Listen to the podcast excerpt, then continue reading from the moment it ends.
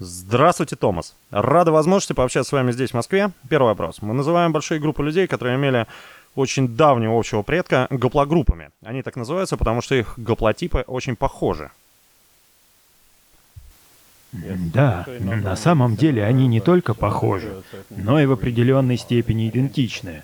Раньше мы использовали STR-маркеры, краткие тандемные повторы, но у них очень высокая скорость мутаций, поэтому результаты получались немного расплывчатыми. Мутации были и прямыми, и возвратными тоже. Но сейчас мы все больше и больше погружаемся в СНП-филогению и можем даже говорить о гаплотипах, состоящих из СНИПов. И вот они не только похожи, но и в значительной степени идентичны для разных индивидов в одной группе. Вы сейчас затронули два вопроса, так как мой второй вопрос касался STR-маркеров, почему они слабы для наших целей. Тогда следующий вопрос, почему именно STR-гаплотипы раньше были главной характеристикой хромосомы? А, раньше нам были доступны только STR-маркеры, потому что эта технология гораздо проще для тестирования, и вы всегда проверяете одни и те же маркеры. Но сейчас появились новые способы секвенирования и значительно более совершенные процессы для тестирования SNP. Мы приближаемся к точке, когда сможем проводить тесты SNP СНИПов в Y-хромосоме с той же точностью и за ту же цену, а даже скорее с гораздо большей точностью. Спасибо. При генотипировании своей лаборатории вы используете СНИПы, панель маркеров SNP. Но вы не используете олигонуклеотидные полиморфизмы, когда несколько СНИПов идут подряд. Также вы обычно не используете вставки делеции для своих тестов. Почему? Не совсем так. Прежде всего, вставки и делеции могут быть очень хорошими, надежными и стабильными. Если есть только 2-3 нуклеотида, которые удаляются или вставляются, и нигде в этой последовательности нет повторов – Однако, если один и тот же кусок повторяется, скажем, 8 раз или больше, то это становится проблемой. Тогда у нас есть, по сути, настоящий участок STR, который может мутировать взад-вперед. И таких участков мы стараемся избегать ради стабильности филогенетического дерева. Поэтому мы пытаемся использовать повторы вплоть до, может быть, четырехкратных, а если больше, считаем, что дерево становится слишком нестабильным. Но в целом вставки и делеции не ненадежны или плохи. Их просто сложнее протестировать используемыми технологиями. И обычно для их оценки требуется человек, работающий вручную, потому что их можно описать совершенно по-разному. И очень трудно найти для этого устойчиво качественный метод. Спасибо. И когда вы читаете СНИП, а, как вы находите точное место во всей ядерной ДНК, где находится этот СНИП? То есть э, речь идет о технологии. Как вы читаете конкретный участок молекулы? А, сейчас это очень распространенная процедура. Мы применяем методы NGS, секвенирования нового поколения. По сути, NGS — это нарезка всей ДНК на короткие фрагменты и их секвенирование, а затем сборка пазла на референсной последовательности с помощью компьютера. Это то, что мы обычно делаем. И если мы видим разницу с референсной последовательностью, то, как правило, это означает, что есть какая-то вариация. Конечно, нам нужно рассортировать, каталогизировать все эти вариации, посмотреть, какие из них являются общими для нескольких людей, а какие просто индивидуальные мутации конкретного человека. Э, сейчас мы занимаемся доработкой филогенетических деревьев до мельчайших деталей, поэтому индивидуальные мутации очень ценны для человека, который сдал новый тест. Мы пытаемся определить для него новые маркеры, э, помещаем их в каталог, чтобы другие люди могли сравнить себя с ним. И когда два человека находят у себя одну и ту же мутацию, это говорит о том, что они родственники, и мы находим новый узел дерева, собственно, то, что нам нужно. Но если кто-то просит всего один SNP, вы делаете праймеры или а, да, обычно у нас есть результат анализа всего генома или NGS-секвенирования, в котором люди находят новый маркер. Но проводить исследования всего генома для каждого члена большой семьи — это очень накладно. Мы думали о том, как все удешевить. Если вы уже знаете мутации, характерные для вашей семейной ветви, нет необходимости исследовать Y-хромосому целиком. Вы просто смотрите на один маркер, и он уже есть в нашей лаборатории. Часть процесса — это проверка маркера — надежен ли он, можем ли мы сделать праймеры. И если можем, мы ставим маркер в очередь, все занимает буквально несколько недель, и вот у нас уже есть праймеры, которые мы можем включать в тесты. Тогда вопрос, как разрабатываются праймеры? Если можно пару слов об этом, какие с этим бывают трудности? Э, мы уже разработали около 40 тысяч пар праймеров. Обычно мы берем участок из референсного генома вокруг СНИПа, плюс-минус, например, 500 базовых пар оснований, и пытаемся найти идентичные области в другом месте генома. Например, мы просто удаляем Y-хромосому из референсной последовательности, что делает ее женской референсной последовательностью по сути. А затем сопоставляем нужный кусок ДНК с остальной частью генома, и мы очень часто видим, о, он совпадает с X-хромосомой и идентичен на, допустим, 90%, может 95%, иногда бывает даже на 100%, вообще различий нет. И чем выше сходство, тем выше вероятность того, что на этом участке была рекомбинация хромосом друг с другом, что плохо для филогенетического дерева, потому что тогда у нас будут обратные и параллельные мутации. Мы стараемся избегать такого. И у нас есть более или менее случайная, но довольно четкая грань, где это действительно становится проблематичным, на 95%. Конечно, можно возразить, что это число взято с потолка, но таков наш опыт работы со многими, очень многими созданными нами праймерами. И мы пришли к выводу, что слишком обидно разрабатывать пограничные праймеры, платить за, за них деньги и видеть, что они не работают. Ну, так мы пришли к этому числу. Что касается сложностей, также существуют палиндромные участки. Может быть, э, какие-то есть еще трудности? Расскажите об этом. Ну, я только что упомянул, что мы сопоставляем с женской эталонной последовательностью, но, конечно, есть повторяющиеся единицы, участки и на самой Y-хромосоме. Y-хромосома имеет самую большую палиндромную последовательность, и у нас есть, например, палиндром P1, 1,6 миллиона оснований, который, я бы сказал, более чем на 99% идентичны с обеих сторон – это, по сути, последовательность, которая идет вперед, разворачивается и возвращается с обратной комплементарной последовательностью. Таким образом, вы можете себе представить, что практически идентичные участки некоторых палиндромов также рекомбинированы друг с другом. Мы видели это и в прошлом, с маркерами STR. Так что да, эти участки, конечно, являются проблемой для филогении, но они хороши для выживания Y-хромосомы, потому что она может сама себя восстановить, и эти участки следуют очень сложной логике. Но самое интересное, что некоторые гаплогруппы, как G1, имеют огромную делецию в этой палиндромной области, поэтому в их большом палиндроме не хватает одного плеча. Так что для них мы можем использовать ту последовательность, так как она не рекомбинирована, а уникальна. Таким образом, последовательности для некоторых гаплогрупп на Y-хромосоме могут быть использованы для филогенетического дерева, в то время как в других гаплогруппах этот же участок не пригоден для таких целей. Интересная информация. Вы сказали, что палиндромные участки могут быть огромными, но целая хромосома во много раз больше, поэтому вы получаете огромное количество данных. Как вы управляете с ними? Какие инструменты вы используете для работы с этими данными? Э, конечно, секвенирование нового поколения дает массу данных. Интересно, что это только 1% генома, Y-хромосома. Так что, по сути, мы стреляем из пушки по воробьям. В любом случае, это все еще 20 миллионов оснований, на которые мы смотрим. И эти 20 миллионов оснований мы по существу из них извлекаем различия с референсной последовательностью, что сводит информационное содержимое только к важным вещам, по сути к СНИПам, которые мы наблюдаем. Инструменты, которые мы используем, это BVA-мем для мэппинга, стандартная программа для мэппинга, поэтому у нас уже есть только те участки, которые можно наложить на Y-хромосому. Далее мы используем сам Tools, VCF Tools для извлечения мутаций, необработанных мутаций. А затем нам нужно сравнить их с базой известных СНИПов. По сути, это база данных, которую мы публикуем под названием YBrowse. Из этой базы данных мы уже знаем, какие из них находятся в предковом отрицательном или мутировавшем положительном статусе. И по этой информации мы можем точно определить, где именно на дереве находится человек. И теперь любая другая найденная в ДНК мутация, которой нет в каталоге, является потенциально новой. И да, это, собственно, то, что мы делаем. Просто регистрируем ее в каталоге, в нашей огромной базе данных, как новую мутацию. И надеемся, что когда-нибудь кто-нибудь другой придет и будет иметь те же мутации, тогда мы сможем развить Y-хромосомное древо и улучшить его разрешение. Тестирование с помощью методов NGS стало существенным шагом в уменьшении цены на полногеномные исследования – а какие еще перспективы дешевления существуют? Или, может быть, э, какие-то еще варианты, как сделать исследование всего генома более доступным для большого числа людей? Существует известное предположение, что секвенирование становится дешевле, дешевле и дешевле. Так что люди даже не определились, имеет ли смысл оставить информацию в пробирках с извлеченной ДНК и секвенировать позже, потому что так будет дешевле. Или даже повторное секвенирование станет дешевле, чем дисковое пространство для хранения результатов. Хотя я думаю, что нам еще далеко до этого. Так что да, секвенирование становится дешевле и появляются новые технологии. Теперь у нас есть секвенирование нового поколения методом синтеза, где доминирует компания Illumina. Есть несколько других компаний, занимающихся по сути очень похожим бизнесом, не так хорошо известных. Например, Ion Torrent Technology, которые измеряют результаты секвенирования по изменению pH.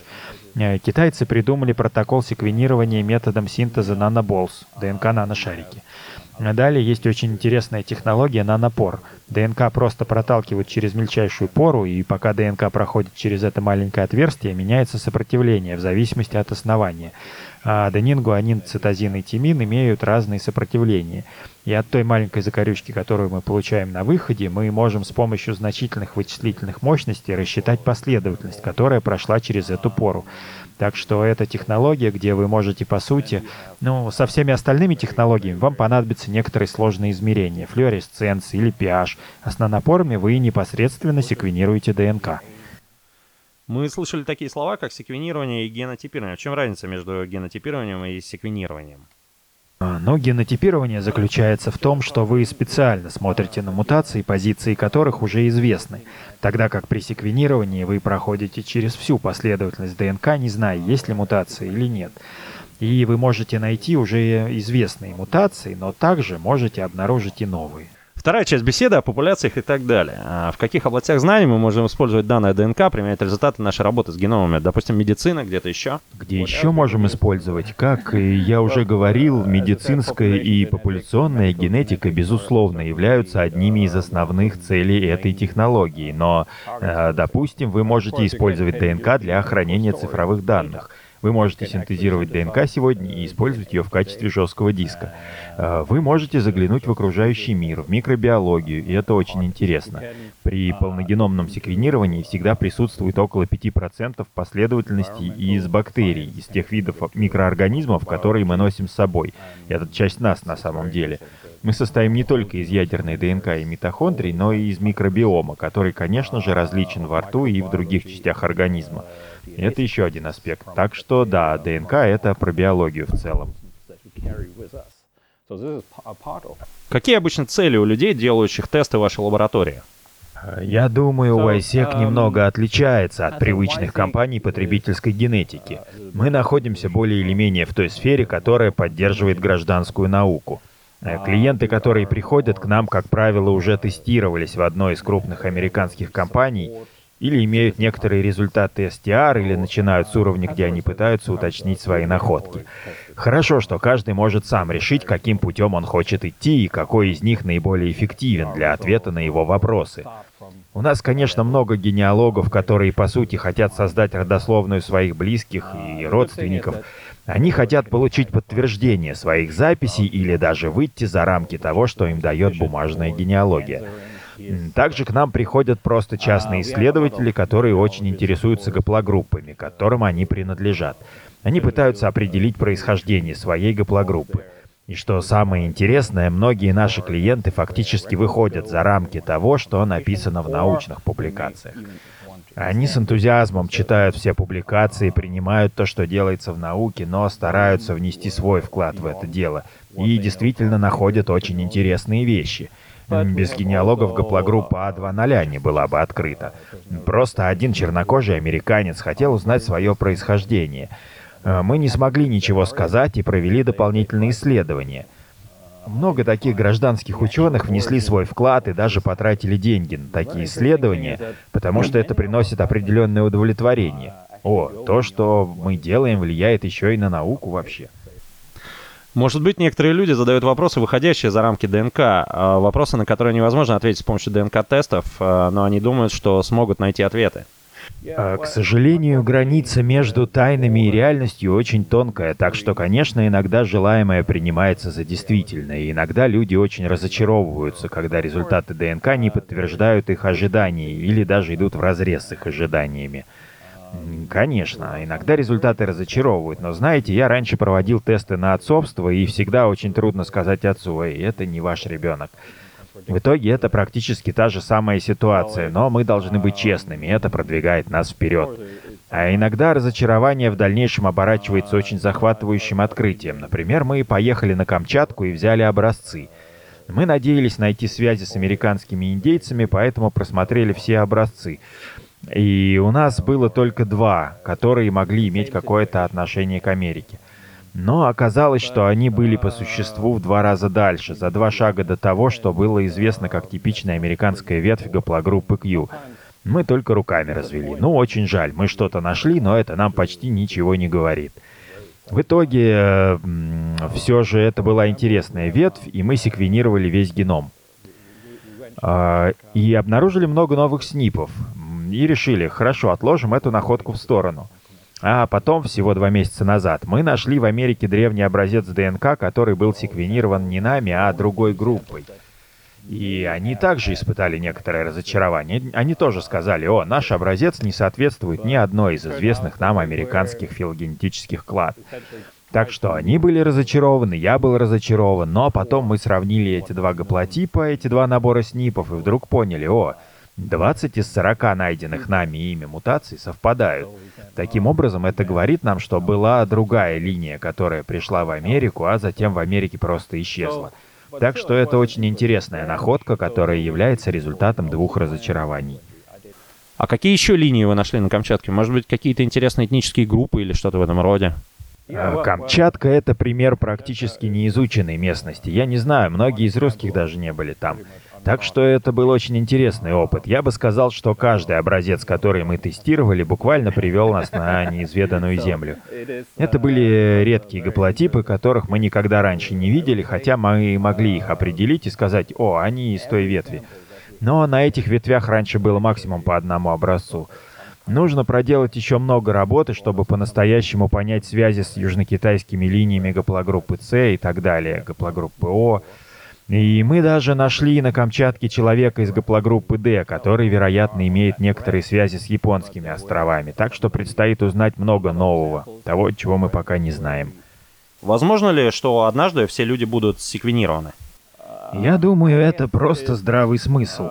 То есть, когда-то мы ездили на лошадях и представить себе не могли, что повсюду будут машины. И тут точно так же. Я думаю, что в определенный момент каждый человек на этой планете будет секвенирован. Например, чтобы с медицинской точки зрения просто убедиться, что заранее известно, с какими рисками вы столкнетесь. И, возможно, в будущем мы сможем принять эффективные меры, чтобы избежать хотя бы некоторых из этих опасностей. Может быть, это будут простые методы, может быть, будут прекрасные фантастические методы, которые мы откроем в будущем. Я всегда говорю, что лучше знать своего врага, чем быть неподготовленным, так что при действительно дешевом секвенировании, конечно, я думаю, рано или поздно так и будет. И в этом есть смысл.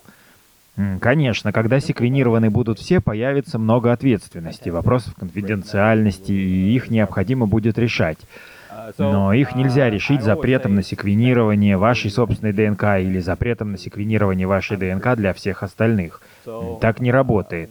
Поэтому нам нужно принять законы и найти приемлемые для общества правила. Это не та проблема, которую мы можем просто отложить в сторону. Мы должны признать ее и искать решение. Вы говорили о человеке из гаплогруппы А2.0, но вы и сами бывали в Африке и тестировали там людей. Может быть, вы можете рассказать об этой работе? А, да, обычно я использую любую возможность, чтобы попасть в другие страны и связать это с чем-то полезным, с чем-то, что может помочь нам лучше понять филогенез Y-хромосомы. Мое хобби — это моя работа, да. Но мне это интересно. Я не собираюсь проводить отпуск на круизном лайнере, где все вокруг происходит вокруг меня. Я хочу действовать, быть активным. Так я ездил в Камерун, Судан, на Камчатку. Мы побывали в Мексике, собрали образцы там, в основном у людей, которые действительно хотели внести свой вклад в исследование. И, конечно, мы платим за их тестирование, они получают результаты. Это своего рода диалог. И у нас есть очень хорошие друзья во всех этих странах, хорошие отношения. Это здорово, и это пополняет копилку наших знаний. Как вы думаете, какие этнические группы или гаплогруппы будет интереснее всего исследовать, изучать в дальнейшем? Вообще каждая гаплогруппа интересна, особенно для тех, кто принадлежит к этой гаплогруппе. Э, кроме того, есть вопросы, из-за которых у нас в дереве огромные пробелы. Подумайте, у гаплогрупп D и E есть общий предок — Д чаще всего встречается в Японии, Е чаще всего встречается в Африке. Так как же они связаны друг с другом на самом деле? Что же произошло в эти темные века около 80 тысяч лет назад? А что случилось в то время, из-за чего люди перемещались на громадные расстояния? С одной стороны, они заселили большой остров, с другой — огромный континент. Как все это связано? Конечно, туда трудно попасть, но нужно ехать туда, где все случилось. Естественно, мы не знаем, где именно жил общий предок в России, Казахстане, Индии, где-то в этом регионе, может быть, в Гималаях. Так что именно туда нам нужно ехать и собирать больше образцов, потому что зачастую это бедные страны. Люди не могут себе позволить ДНК-тестирование, у них другие проблемы, они просто выживают, они тратят свои деньги на ДНК-тесты. Кстати, вчера мы узнали, что в Китае нашли образец ДЕ звездочка. В самом деле Китай это очень интересно. Это полное изменение перспектив геномики. Так я посетил конференцию по судебному ДНК-тестированию в Китае. Они начали с нуля и обогнали все другие страны. Китайцы уже протестировали больше образцов ДНК, чем все другие страны. Конечно, данные не являются общедоступными, и они только начинают. Работы свидетельствуют, что они много секвенировали для медицинских целей. И некоторые данные сейчас все-таки становятся достоянием общественности, что, я уверен, коренным образом изменит наше понимание Центральной Азии. Также сложилась интересная ситуация с гаплогруппой Q в Норвегии. А, да, это еще одна интересная находка, к которой мы приложили некоторые усилия. Мы на самом деле ездили в Норвегию и взяли там образцы, но, к сожалению, по-моему, мы нашли только один новый образец гаплогруппы Q, и он рассказывает нам историю, которую мы уже слышали. Так о чем эта история? Обычно гаплогруппа Q встречается в Америке. Особенно та часть дерева, в которой доминируют последовательности американских индейцев. А как из Северной, так и из Южной Америки. Но эта конкретная ветвь является более поздней, чем переход через Берингов сухопутный мост. Но ее больше нет на американском континенте, зато есть в Норвегии. Если посмотреть на людей группы QL-804 в земле фьордов, в Скандинавии или на Британских островах, это все регионы, где такие группы встречаются, у всех этих людей был общий предок. Но этот предок восходит, вероятно, к 3-4 тысячам лет назад, в таком промежутке. И это большой вопрос — если вы сперва подумаете, о да, конечно, это викинги отправились на Ньюфаундленд, взяли там людей, мужчин и привезли их в Европу, то так нельзя объяснить эти четыре тысячи лет. Такое случалось где-то тысячу лет назад. Э, так что мы рассматриваем некоторые несоответствия в этой модели. Существует мнение, что, может быть, в это время гаплогруппа Q пришла из Центральной Азии – но тоже нет следов. Нигде в России и Финляндии нет промежуточных гаплотипов, только в Норвегии и несколько в Швеции. Но шведские на самом деле из более поздней ветви. В любом случае нам нужно придумать более сложную модель. Если мы будем следовать тезису, что Кью попала из Америки в Норвегию с викингами, то мы получим вымирание этой группы в Америке, потому что больше мы ее там не находим. Это не лишено смысла, потому что европейцы принесли болезни, и многие линии, особенно в восточной части континента, вымерли. Однако в таком случае мы можем считать, что в Норвегию тогда прибыли не менее чем двое-трое разных мужчин из похожих, но не идентичных линий. Последний общий предок которых жил, скажем, за две тысячи лет до того, как они попали на корабль к викингам. Так что иногда все не так-то просто объяснить. Может, инуитские корни? Это возможно? Да, мы знаем, что инуиты — это гаплогруппа Q, но это другая линия гаплогруппы Q, в действительности независимая от них. Когда мы говорим о всяческих миграциях, у нас возникают общие вопросы о том, откуда вообще люди взялись. Наверное, вы сможете высказать какие-то соображения по этому поводу? А, ну, тогда давайте от истоков. Итак, вы в курсе, что существует Денисова пещера на Алтае в России. И мы уже знаем некоторые ранние виды людей, которые были в какой-то степени развитыми. Они были охотниками, жили в пещерах, у них была какая-то культура, может быть, примитивные рисунки, не знаю точно, спросите у антропологов. Но, в общем, они были людьми. Долгое время геном неандертальцев не был полным, потому что все секвенированные неандертальцы были девочками, так что у нас была некоторая проблема, и это наблюдалось пару лет. Следующий опубликованный геном, снова неандертальский, э, проклятие опять девочка. Это не давало никакого вклада в мое исследование Y-хромосомы, но, к счастью, в прошлом году появилась пара мужских последовательностей из разных стран. Э, кроме этого, удалось получить очень разреженные мужские последовательности денисовской ДНК. Э, Похоже, там копали еще и еще и нашли несколько костей, идентифицировали их по ДНК, так что случаются интересные вещи.